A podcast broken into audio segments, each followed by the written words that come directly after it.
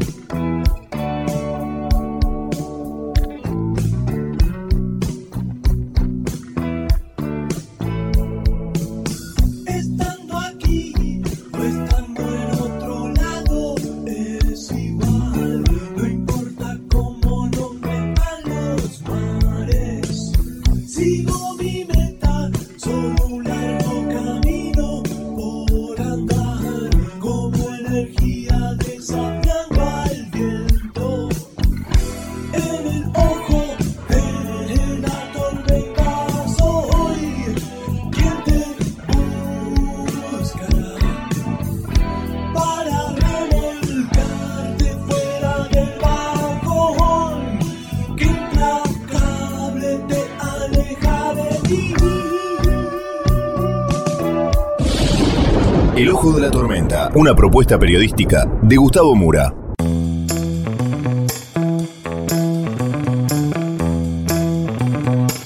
Bienvenidos al ojo de la tormenta. La tapa de hoy es Latino Narcoamérica.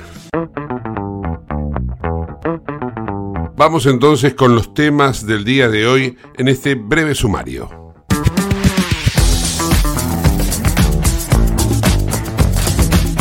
El narcotráfico se ha apoderado de Latinoamérica de una manera brutal, descomunal. Hace presencia desde México hasta el confín de la Argentina, pasando por ahora Ecuador con un magnicidio, Perú en donde tiene presencia, el narcomenudeo en Brasil y en Argentina, los grandes productores, México que mencionábamos, Colombia que sigue vigente, Venezuela que le va en saga. Todos conforman un refugio para la catarba de delincuentes que son los narcotraficantes. Hoy, en el ojo de la tormenta, nos vamos a ocupar de Ecuador, pero también no vamos a descuidar lo que ha pasado en la Argentina con el crimen de Morena. Al fin y al cabo, esos dineros van a parar a la misma bolsa. Todo esto y mucho más en el ojo de la tormenta.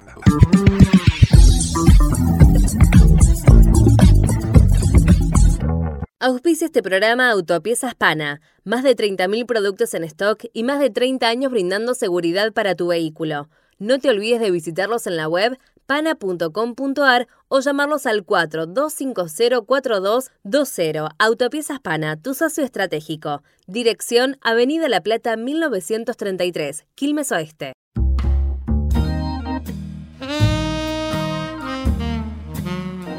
América Latina es el más claro reflejo de cómo el narcotráfico se ha apoderado de los estados. Colombia en los 90, en la época de Escobar. México en la actualidad, con los carteles de Sinaloa, del Golfo. Países como Ecuador y Perú, que no hacen otra cosa que enfrentar cada día más feroces embates del narco. Bolivia, que no logra erradicar por completo al narcotráfico instalado en su propia selva. Luego tenemos los casos de Brasil y Argentina, que son consumidores y países de tránsito, pero que tienen a los carteles de la droga enraizados en la sociedad. La situación cada vez se va más de madre. Pareciera que no hay solución. El último acontecimiento violento del narcotráfico ha sido el magnicidio que se llevó a cabo en Ecuador. Pero podemos contar también con situaciones que prácticamente ponen a una sociedad al borde del ataque de nervios. Como por ejemplo lo que ha ocurrido en la Argentina con una menor de edad, Morena, que fue asesinada por delincuentes que no hacían otra cosa que buscar dinero para financiar narcotráfico.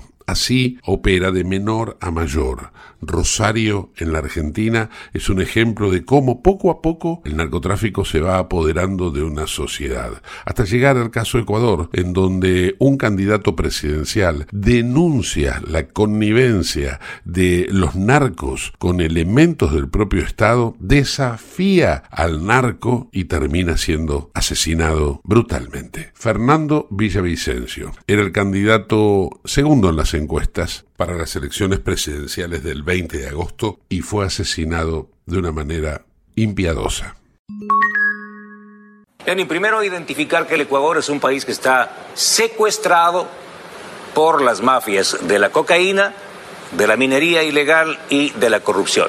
Entonces tenemos que someter a estas mafias, y las tres mafias están vinculadas a la mafia política, es decir, transformar este país. La policía sí sabe. Entonces, ¿y si la policía sí sabe, por qué no actúa? ¿Quién le dice que no lo haga? Porque hay un liderazgo blandengue, porque no hay liderazgo en la policía y porque hay vínculos de la policía, de la fuerza pública con estas estructuras. Si queremos dar un golpe letal al crimen organizado, tenemos que depurar la fuerza pública, sacar las manzanas podridas y atacar. En mi gobierno, Lenin, primera acción, horas después de posesionado, vamos a atacar a las bandas de criminales. Villavicencio no solo señalaba al narcotráfico y a los corrompidos por el narcotráfico, en este caso hablaba de la policía y otros estamentos del Estado, sino que también tenía en la mira a la oposición política, en este caso al correísmo. Veamos.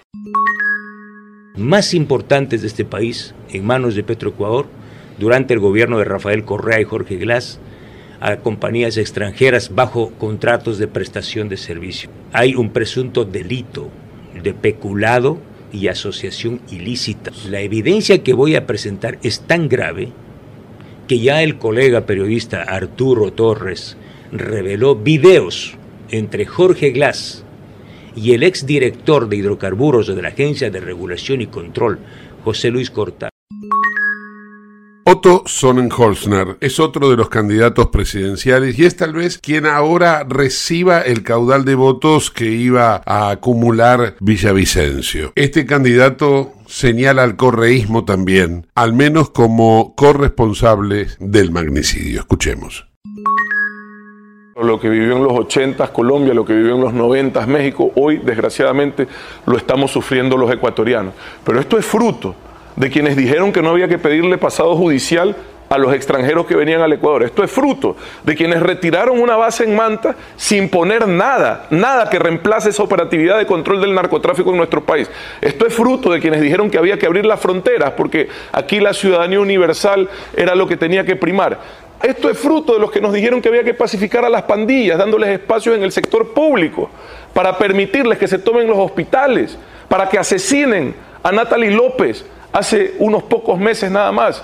Señores, yo no sé si lo hicieron con ese objetivo o no. Se equivocaron, reconózcanlo. Le entregaron al narcotráfico nuestro país. Y hoy estas son las consecuencias. Hoy el presidente ecuatoriano Guillermo Lazo dio a conocer 2 decretos de su puño y letra. Escuchemos.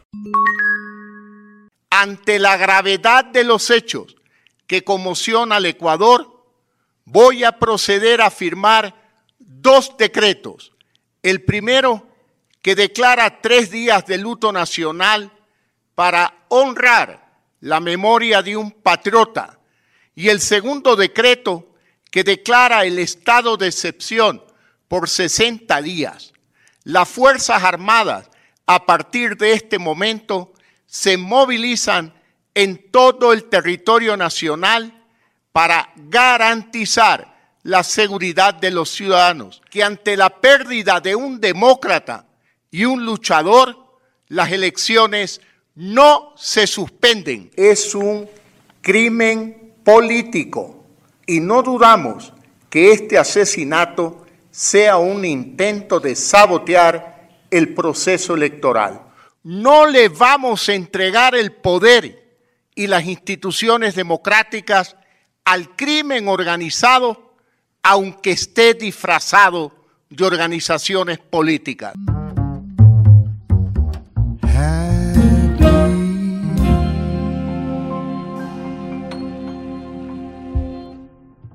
Comuníquete al 11-5965-2020, el WhatsApp de LATE. Para interpretar todo lo que está ocurriendo en Ecuador, entonces, vamos a apelar al estimado amigo y periodista Christian Racines, que se encuentra precisamente en ese país. Christian, ¿cómo estás? Qué gusto, Gustavo, saludarte a la distancia con el pesar del día de hoy, que además es un día particular para nosotros, es el Día de la Independencia de nuestro país, así que imagínate cómo está el ánimo. Me imagino. Estamos viviendo momentos muy agitados como consecuencia del avance del narcotráfico. Vez pasada hemos hablado contigo a través de Canal 26, en donde te preguntaba si considerabas que Ecuador se había convertido en un narcoestado y vos me lo afirmabas. Escuchábamos las declaraciones que hacía ahora el asesinado candidato presidencial acerca precisamente de lo mismo, del narcoestado, y la verdad que no podemos estar más que azorados. Sí, es preocupante, no le veo una salida inmediata. La gente desearía tener un candidato como Bukele, por ejemplo, dentro de la lista de presidenciables, pero no lo hay. Y lamentablemente hoy yo creo que estamos viviendo o atravesando momentos en los que la lucha ya no es con el diálogo solamente. Es decir, lo que ha ocurrido ayer marca un precedente en el que definitivamente debemos considerar que en este caso se necesita un poco más de presencia del Estado, bastante más presencia del Estado desde otros lugares, porque si no la guerra es dispar, la lucha es dispar, y en definitiva no entender el contexto de lo que estamos atravesando, pues es solamente condenarnos a que las cosas sigan de esta manera y peor más adelante. Villavicencio iba escalando en las encuestas previas para el 20 de agosto de una manera, podríamos decir, formidable, ¿no? Porque ya se había colocado prácticamente en el segundo lugar. ¿Ya se constituía en una amenaza para lo que era el correísmo o no? ¿Podemos vincularlo también políticamente al crimen de este sicariato? Es complicado el tema porque Fernando Villavicencio tenía demasiados enemigos. Era un hombre que abrió muchos frentes, producto de sus fuertes denuncias sobre temas de corrupción. Es un hombre que en su momento pues, combatió mucho situaciones vinculadas a la corrupción del correísmo. Es un hombre que en definitiva siempre ha estado del lado del sector petrolero como sindicalista. Y ha sido un actor político en los últimos años determinante en algunas investigaciones que han terminado pues con gente condenada y con otros pues que han tenido que exiliarse para evitar justamente sus condenas. Entonces hay una situación con Villavicencio y es que él abrió muchos frentes y tenía muchos enemigos. Si me preguntas si la amenaza era su escalada en las últimas semanas por las encuestas, yo creo que todo tiene que ver con todo. Villavicencio era un hombre que en definitiva tenía una firme convicción de luchar contra la corrupción y contra el crimen organizado. No sé si el plan que él tenía pues pragmáticamente se puede aplicar, pero en definitiva su discurso era muy potente desde ese lugar. No sé si era una amenaza para intereses políticos que obviamente ahora están muy en juego en el país, previo a las elecciones, pero creería que Villavicencio no era el candidato más perfilado a ganar la elección. Hay casos, y me baso quizás en una imprecisión que pueden hacer desde mi condición humana como analista, pero César Montúfar, que es otro de los políticos que se visibilizó mucho en los últimos tiempos del movimiento Concertación, también hizo muchas denuncias, pero en las encuestas le fue muy mal, y en las elecciones últimas también le fue muy mal, y es un actor político que fue desapareciendo, se fue diluyendo, porque más allá de las denuncias, Gustavo, pues debe haber propuestas y debe haber también un peso detrás que afirme que uno está preparado para administrar un Estado. No solo con denunciar se puede lograr un cambio en un país, hay que tomar acciones, y yo creería que si bien Villavicencio estaba creciendo en las encuestas, no creería que ese haya sido el motivo principal para creer que fue asesinado el día de ayer. Claro. Yo te hice esta pregunta porque si bien existe circulando en redes sociales una banda que se llama Los Lobos, que se adjudica ese atentado, ese magnicidio, luego aparece otra banda, Los Lobos, que dicen que ellos no fueron los autores del asesinato, con lo cual vuelve a quedar en un mar de sospechas que no se sabe todavía quién es el responsable de esta muerte, ¿no? Va a ser muy difícil que se sepa, por lo menos a breves rasgos, que se sepa en la inmediatez, va a ser muy difícil eso. No es la primera vez que una persona de un calibre público tan alto es asesinada en el Ecuador en los últimos tiempos. Hay casos como el de Efraín Roales, que era un presentador de televisión muy conocido, que hizo denuncias muy fuertes en tiempos de pandemia, fue asesinado vilmente y pues su crimen ha quedado prácticamente en la impunidad. Hace un par de semanas hablamos del asesinato de un alcalde, el alcalde de Manta. No ha pasado absolutamente nada. Y respecto de la muerte de Villavicencio, si bien conmociona al país por la estatura política que él tenía y por la circunstancia presente, que era justamente su candidatura para participar el próximo 20 de agosto en las elecciones, pues si me permites, con el respeto que merecen sus seres queridos y su familia y todos sus allegados, creería que tampoco va a pasar mucho, ¿eh? Aquí hace falta un compromiso muy fuerte de parte del Estado, pero alineado, ¿no? Es decir, ¿de qué sirve que las fuerzas de seguridad hagan su trabajo si después la justicia no es justicia? Se entiende, ¿no? Los poderes del Estado están ahí, pero algunos son más ineficientes que otros. Te pregunto también por el estado social, ¿no? Hay declaraciones que hizo la esposa, la viuda ahora de Villavicencio, Verónica Sarauz, que dijo, el país se va al carajo y pide una guerra civil. ¿Cómo interpretas esto que dice Sarauz?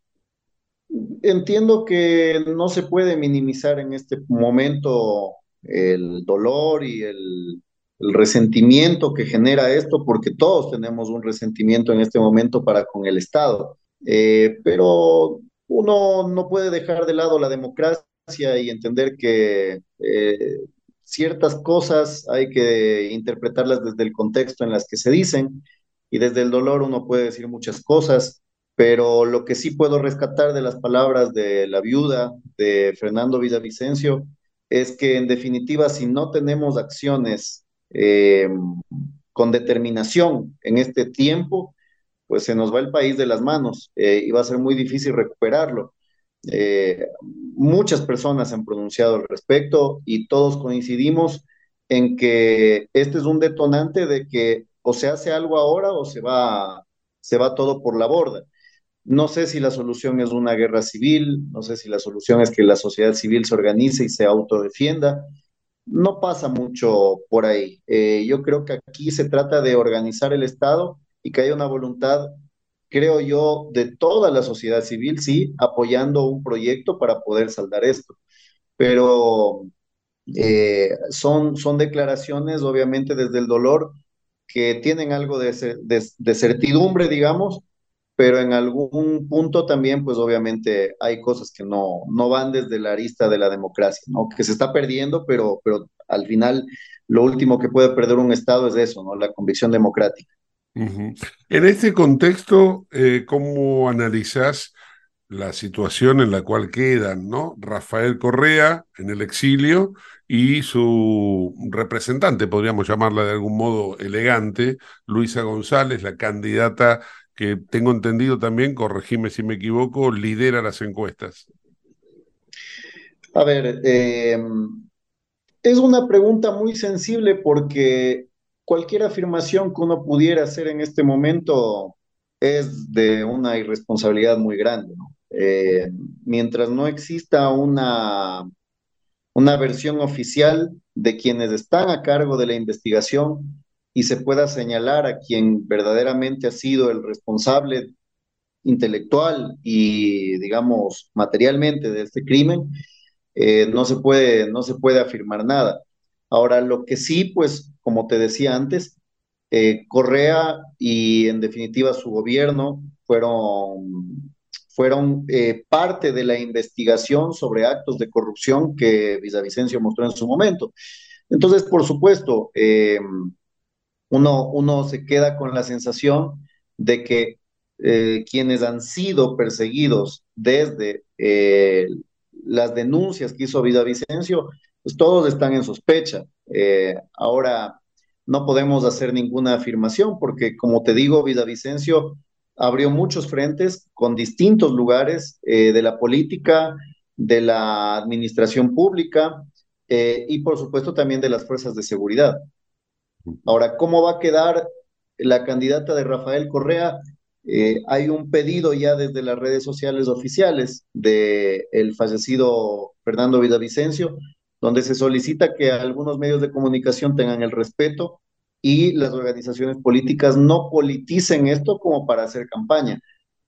Ya pasa más por un tema ético, moral, diría yo, Gustavo, pero veremos para dónde dispara, cuál es la lectura que le da la sociedad a esto.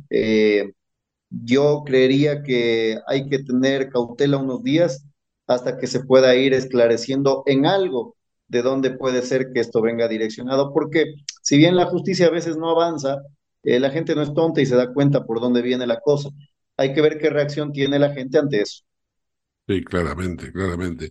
El tema es que las elecciones no se suspendieron, por el contrario, fueron ratificadas por el presidente Lazo, y en este transitar hasta el 20 de agosto me llamaba la atención, esto sería el último punto en el cual te pido una reflexión, lo que fueron las declaraciones que hizo quien ahora pasaría tal vez a capitalizar ese vacío que deja Villavicencio, que es Otto Sonnenholzner. Él responsabiliza directamente al correísmo de este magnicidio. No he escuchado las declaraciones de Otto Sonnenholzner, si es que él ha expresado abiertamente eso que acabas de mencionar. Es una acusación grave que debe tener fundamento. Por eso digo que es muy prudente en este momento tomar las cosas con paños fríos hasta que se pueda tener un indicio de algo. Porque si no, pues volvemos al comunicado que expuso en redes sociales la gente que trabajaba con Fernando Villavicencio, pidiendo que no se politice el tema. Señalar al correísmo en este momento como autor, pues es una cosa muy, muy, muy densa, muy grave, que si llegase, ¿no? Esto es una suposición, si llegase a confirmarse que hay una directriz desde ahí, lo cual me parecería hasta torpe en este momento. Pero bueno, uno nunca puede saber qué pasa en la cabeza del otro, pero es un rebote político que definitivamente podría mover el tablero. Otto tiene hoy una gran posibilidad, creo yo, de ponerse en las encuestas como el segundo mejor perfilado. Y de aquí en más, pues yo creo que la gente cobra mucha fuerza el tema de qué van a hacer respecto de la inseguridad, porque empieza a ser ya un tema mucho más preocupante que la economía en sí, ¿no? La economía es siempre el gran debate en Latinoamérica. ¿Cómo se va a solucionar el problema económico? ¿Cómo se va a hacer que la gente tenga mejor calidad de vida? ¿Cuánto se va a incrementar el salario básico unificado? ¿Si se va a pagar menos o más impuestos? ¿Si se va a focalizar o no? Todo ese tema del pago de la deuda, de la soberanía sobre el FMI y demás, todo eso pasa ahora a un plano secundario porque están quitándonos la vida. Yo ponía un mensaje en mis redes sociales y decía, hemos llegado al momento de la autocensura sobre la libertad, porque hoy uno mismo prefiere dejar de vivir para sobrevivir. ¿Se entiende? Es decir, uno ya se lo piensa 3 veces antes de salir a la noche al cine. Y entonces uno empieza a vivir en una jaula de cristal porque, entre comillas, vivimos en un estado soberano y democrático y de libertades. Pero si salgo a la calle y corro el riesgo de perder la vida por ir a ver una película, me la pienso 3 veces si de verdad tengo libertad o no. Entonces hay que ver cuál es la interpretación que la gente le da a esto, ¿no? Creo que hay un gran malestar y, en definitiva, te diría que eso juega a favor de quien proponga algo sensato al respecto en estos días, porque el hecho de que el Consejo Nacional Electoral no haya movido la fecha de las elecciones genera, sin lugar a dudas, una gran chance de que no se enfríen las cosas y la gente vaya a votar sobre el dolor de lo que ha pasado. A mí, por lo menos, me parece repudiable el hecho de que no se mueva la fecha de la elección, y me explico por qué, para no alargarme mucho en la idea. Pero es ir a votar sobre la foto de un fallecido recién, de un asesinado. ¿Cómo se puede ir a votar cuando acaban de matar a un candidato presidencial en una semana? Me parece un desatino. Lo que pasa es que la situación ya no da para más, las autoridades se quieren sacar esto de encima y que venga otro y agarre ese fierro caliente, es así de simple. Pero no, el contexto no da para eso. Ojalá la gente pueda darle una buena lectura a la situación y ojalá alguno de los candidatos pueda dar luces de qué es lo que quiere hacer para que esto no se vaya de las manos aún más. Me encantó el cierre que le has dado, Cristian, y te aporto también el dato de la Argentina. La Argentina, como venimos diciendo aquí en el programa, no está tan lejos de esta situación, que bueno, obviamente allí es un magnicidio, ¿no? Pero acá también hubo magnicidios, acá... hubo un asesinato de un fiscal que investigaba nada más ni nada menos que a un presidente, a una presidente, y quedó impune. Y tenemos en el día de hoy, en el día a día, la muerte de esta chiquita morena que termina siendo, al fin y al cabo, el mismo destino, que es la misma bolsa a donde van a parar los dineros, es el narcotráfico, porque la matan para robarle algo que es un bien que va a ser transable para financiar narcotráfico. Y esto, de alguna manera, como vos bien decís, también influye en una Argentina que este domingo va a elecciones y que tiene también que definir candidatos sobre la foto de una nenita recientemente asesinada. Estamos en esto prácticamente en la misma situación, estimado Cristian. Yo sigo mucho lo que pasa en la Argentina, tengo un gran afecto por ese país, es realmente para mí es mi segunda patria. Sigo muy de cerca lo que pasa en Rosario, que me parece es una ciudad maravillosa, pero que hoy se ha convertido casi en una Guayaquil, como lo que pasa acá en mi país. Una ciudad totalmente polarizada y dominada por el narcotráfico, todo esto me imagino, es producto del tema fluvial y todo lo que significa, pues obviamente, Rosario geográficamente hablando, igual que Guayaquil es un puerto, y entonces, bueno, empiezan todo este tipo de fenómenos a darse.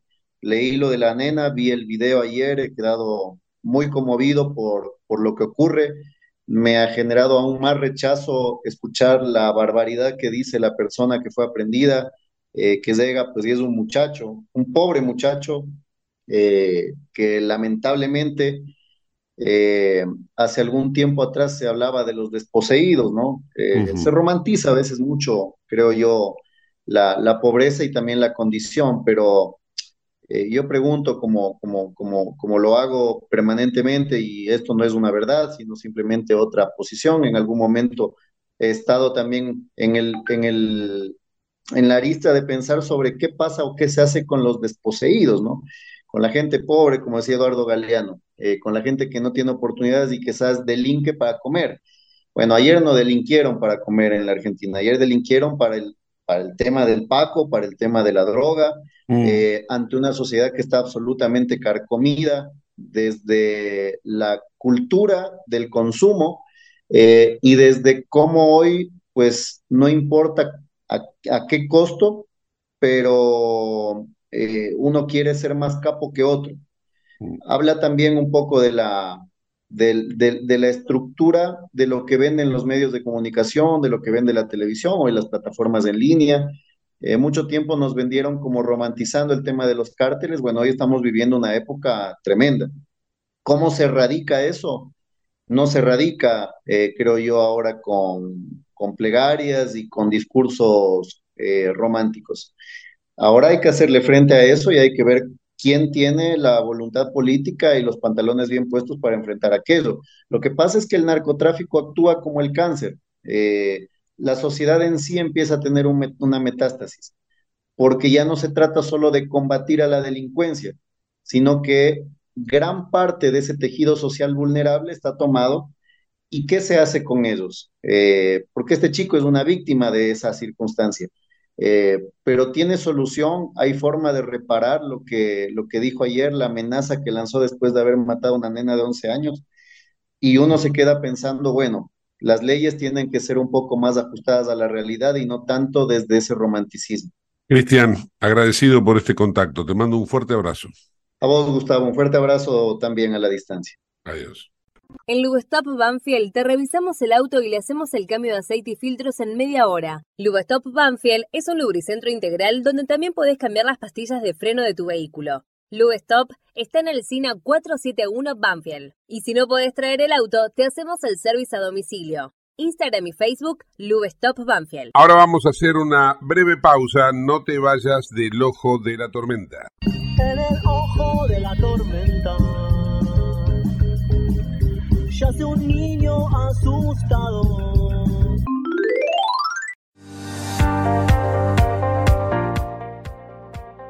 Urgente. La Subsecretaría de Atención Primaria y Salud de Merlo informa: todo paciente adulto con síntomas o sospecha de dengue debe concurrir a la guardia del Hospital Eva Perón, ingresar por la calle Pasteur, acercarse al mostrador, anunciarse y de ahí se lo derivará al consultorio correspondiente. Los síntomas del dengue son fiebre acompañada de dolor detrás de los ojos, de cabeza, muscular y de articulaciones, náuseas y vómitos, malestar intenso general, aparición de manchas en la piel, picazón y o sangrado de nariz y encías. Entre todos podemos combatir al dengue. Gobierno del Pueblo de Merlo, Intendencia Menéndez.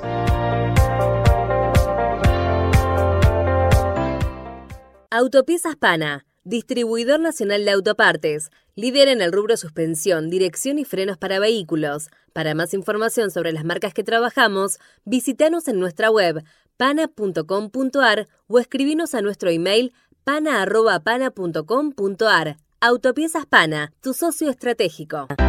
En Lanús, nuestros vecinos cuentan con el nuevo programa de telemedicina pediátrica para chicos de hasta 16 años. Si sos vecino de Lanús, solo tenés que empadronarte, registrate en la app y acceder a tu consulta médica. Así de fácil. Informate en lanus.gov.ar/telemedicina. Lanús nos une. Te invitamos a conocer La Pampa, porque creemos en una nueva forma de viajar a un ambiente ideal para estos tiempos. Aire puro, bosques y fauna nativa, gastronomía gourmet, vinos patagónicos, pueblos con historias emocionantes. En La Pampa, seguro te relajás, seguro te emocionás, seguro disfrutás. Viajá seguro, viajá a La Pampa, portal de la Patagonia. ¿Sabías que todos los accidentes por inhalación de monóxido de carbono son evitables? Chequea que la llama de tus artefactos sea siempre azul. No olvides ventilar los ambientes de tu hogar todos los días, verificando que las rejillas cuenten con salida al exterior y las ventilaciones no estén tapadas ni sucias. Y controla las instalaciones internas con un gasista matriculado. Con estos consejos, proteges a tu familia. Metrogas, damos calor. ¿Qué es lo que hace a San Isidro distinto? ¿Será que vivimos haciendo obras que nos hacen vivir mejor, como la nueva senda del hipódromo? ¿Será porque seguimos haciendo megaconstrucciones? Sí. Porque seguir mirando hacia adelante hace todo distinto. San Isidro, municipio. CRIBE, Centro de Rehabilitación Integral Belle-Époque, atención dedicada ante las principales enfermedades crónicas e invalidez del sistema nervioso. www.cribe.com.ar, Independencia 5182, Villa Ballester, teléfonos 4768-6774 o 4767-6296. Merlo crece en obras. La Secretaría de Obras y Servicios Públicos de Merlo avanza con el plan de renovación de la red vial. Estos trabajos mejoran la transitabilidad de las calles, la seguridad y la calidad de vida de nuestros vecinos.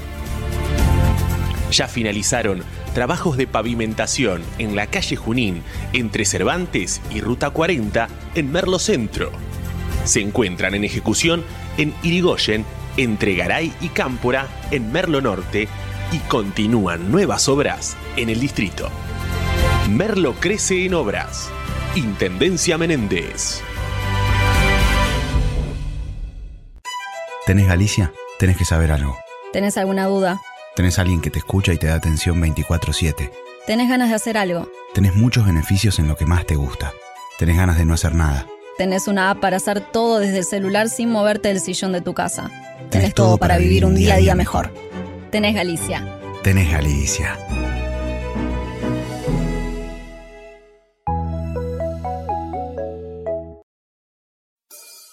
En el ojo de la tormenta se suspira la verdad. En el ojo de la tormenta es momento de bailar. Ya tu alma vuela libre,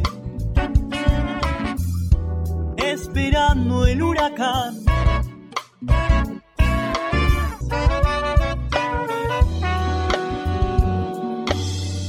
Auspicia este programa CRIBE. CRIBE es un centro de rehabilitación integral que está ubicado en Villa Ballester, provincia de Buenos Aires, certificados con normas de calidad ISO IRAM. El centro CRIBE ofrece, entre otras terapias, tratamiento de rehabilitación por ozono. La página web es www.cribe.com.ar, sino en facebook.com/cribecom. CRIBE queda en Independencia 5182, Villa Ballester. Los teléfonos 4768-6774 o 4767-6296. CRIBE, Centro de Rehabilitación Integral Belle-Époque.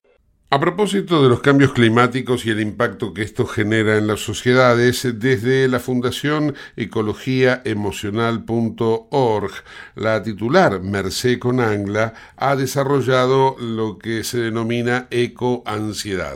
Primero, agradecido Mercè por este contacto. A vosotros, encantada de estar aquí con todos. Y luego preguntar, ¿qué es la ecoansiedad? ¿Cómo nos afecta? Bueno, la ecoansiedad es lo que llamamos un síndrome, es un conjunto de síntomas y de signos físicos y a la vez emocionales que están muy vinculados con la visión catastrófica de cómo está nuestro planeta en este momento actual. Y también referido a la posibilidad de que peligre la vida, no solo ya de los humanos, sino de todos los seres vivos. Es decir, que el planeta estamos en un momento que es un punto muy álgido en el que si no hacemos lo que tenemos que hacer o dejamos de hacer cosas que estamos haciendo, realmente tendremos graves problemas. Entonces, nos estamos encontrando que, sobre todo en la población de personas muy jóvenes y adolescentes y jóvenes, pues presentan como unas angustias, como a veces pesadillas, dificultad de conciliar el sueño, sentimiento de culpa a veces, tristeza también. De hecho, tenemos un estudio de Lancet que han hecho con una muestra de 10.000 jóvenes entre los 6 y los 25 años en 10 países diferentes, y fíjense que el 59% manifiestan estar muy preocupados ante el cambio climático y más del 50% siente tristeza, ansiedad, enfado, impotencia y también un sentimiento de que están traicionados por la generación de mayores y los gobiernos que no están haciendo lo que tienen que hacer. ¿Y por qué afecta a los niños, a los adolescentes de esta manera diferencial, siendo que son ellos los que de alguna manera vienen liderando este tipo de lucha contra el cambio climático?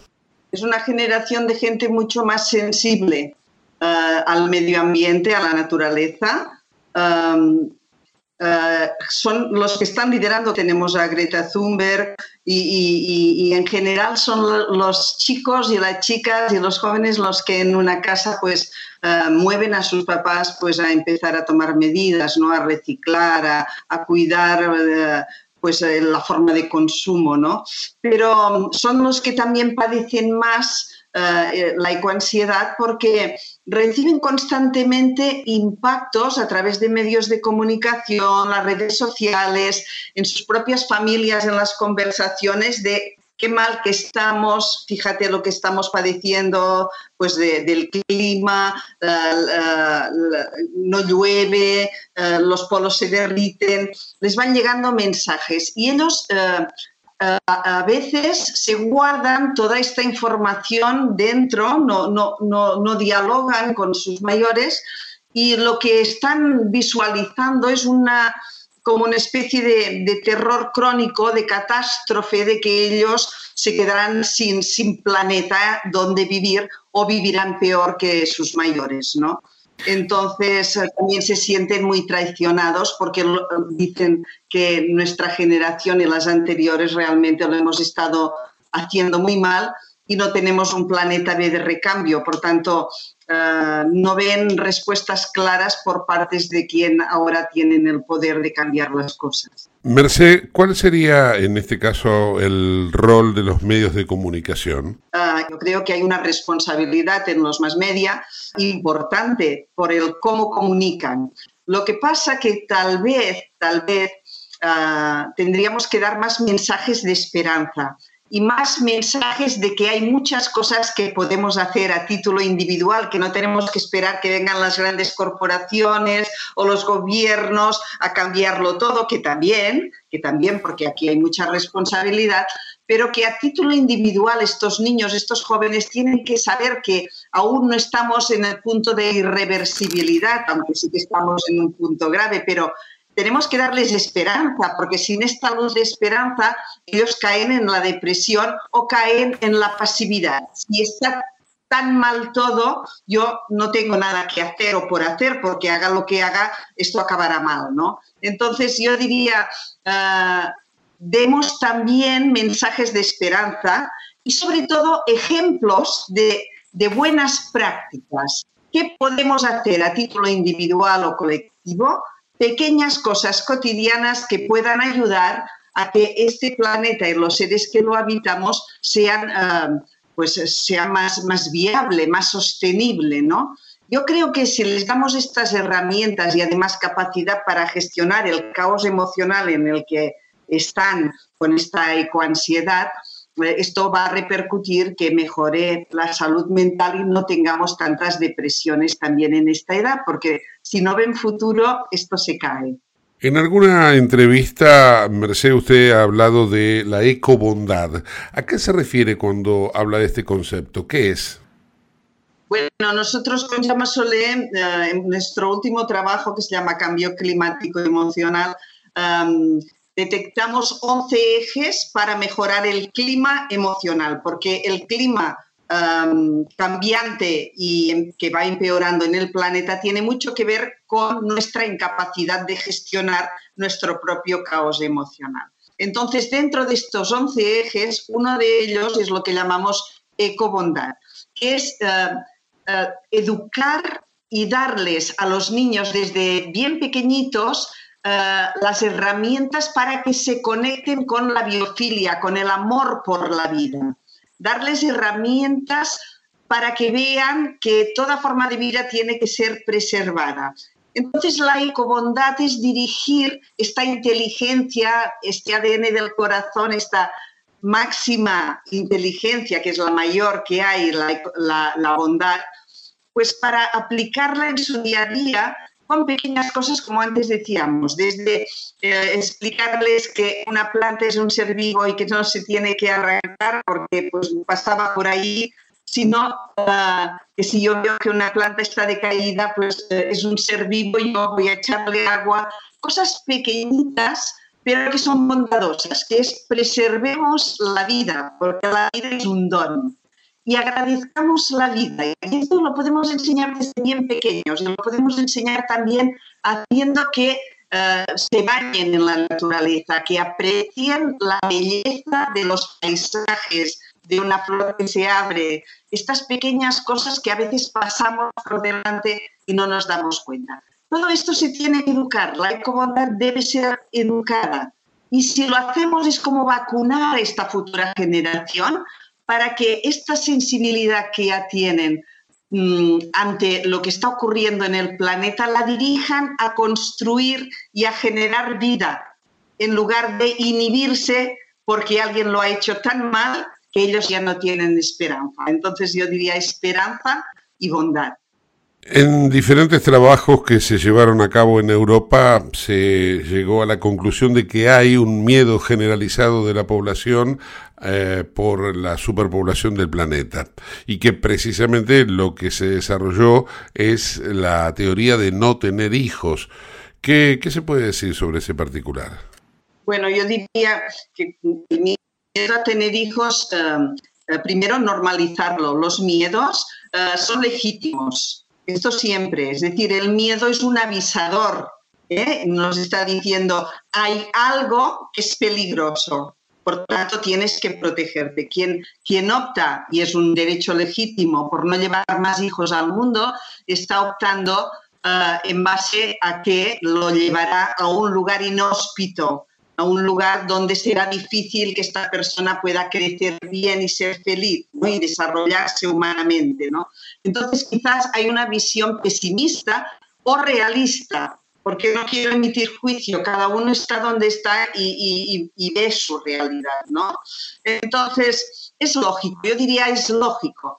Pero también yo creo que las nuevas generaciones, si las educamos en la línea de valores de amor por la vida, de compasión, de ternura, de gratitud, todos estos valores que nosotros cuando trabajamos en cambio climático emocional con Jaume Soler, pues estamos diciendo, estamos ahí, es como un puente que necesitamos. Yo estoy en la búsqueda de seguridad, pero desde ahí no voy a ninguna parte, necesito ir a la confianza. Pero ¿cómo voy? Tenemos que crear un puente. Entonces yo les diría a todas estas personas que tal vez tenemos que apostar por la vida de estas futuras generaciones y enseñarles las pequeñas cosas que ellos pueden hacer para que recuperen un sentimiento de que sí que tienen un margen de control y que yo puedo ir ayudando. Porque muchas personas pequeñas, en lugares pequeños, haciendo cosas pequeñas, podemos cambiar la tendencia del mundo. Sí. Nosotros estamos ahí en esta esperanza realmente, ¿eh? Mercè Conangla, muchísimas gracias por este contacto. Gracias por dar espacio a este interesante tema. Adiós. Te invitamos a conocer La Pampa, porque creemos en una nueva forma de viajar a un ambiente ideal para estos tiempos. Aire puro, bosques y fauna nativa, gastronomía gourmet, vinos patagónicos, pueblos con historias emocionantes. En La Pampa, seguro te relajás, seguro te emocionás, seguro disfrutás. Viaja seguro, viaja a La Pampa, portal de la Patagonia. Hoy el cierre musical se lo vamos a dejar al panameño Rubén Blades con su archifamoso tema Pedro Navaja, que define de alguna manera a la Latinoamérica que estamos transitando.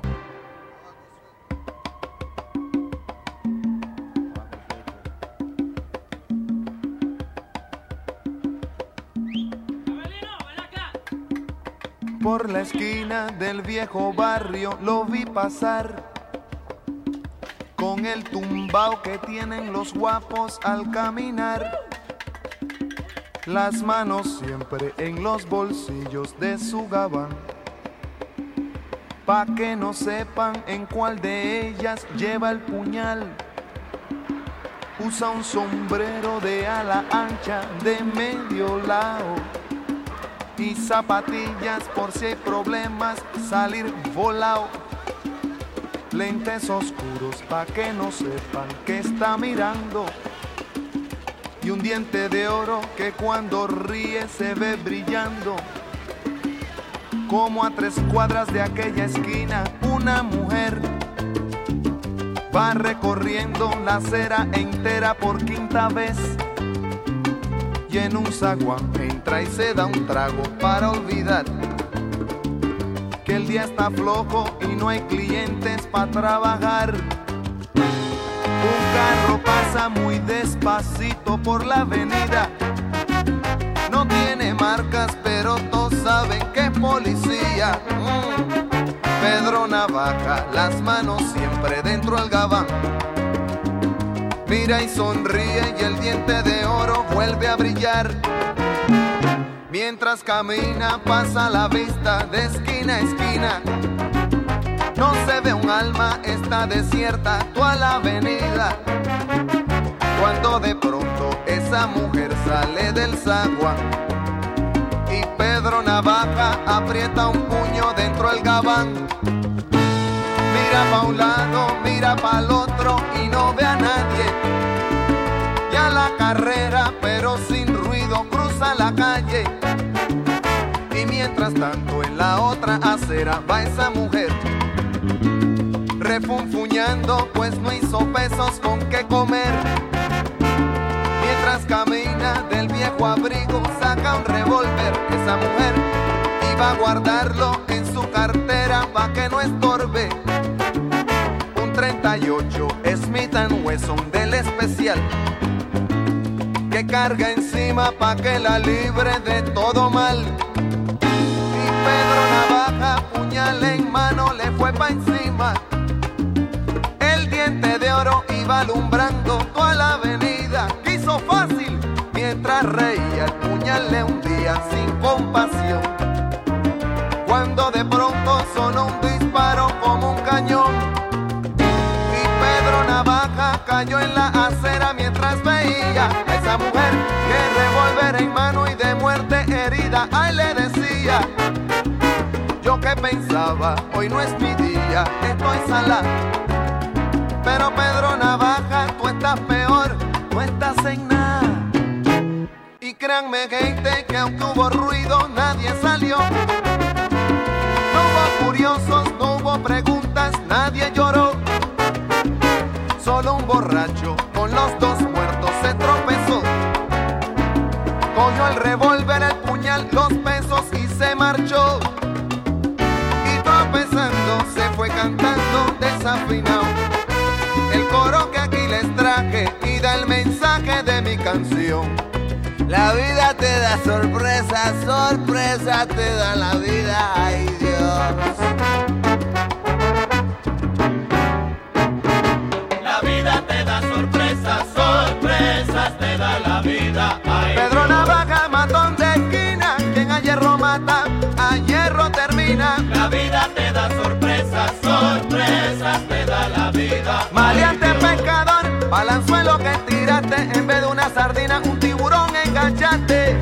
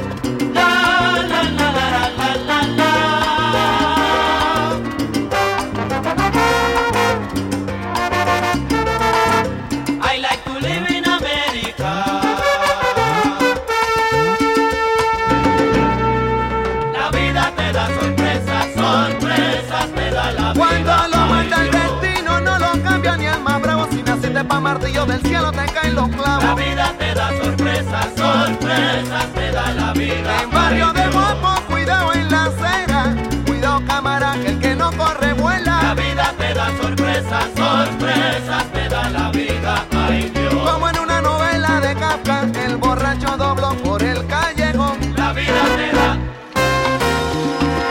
En la ciudad de Nueva York, 2 personas fueron encontradas muertas. Esta madrugada los cuerpos sin vida de Pedro Barrios y Josefina Wilson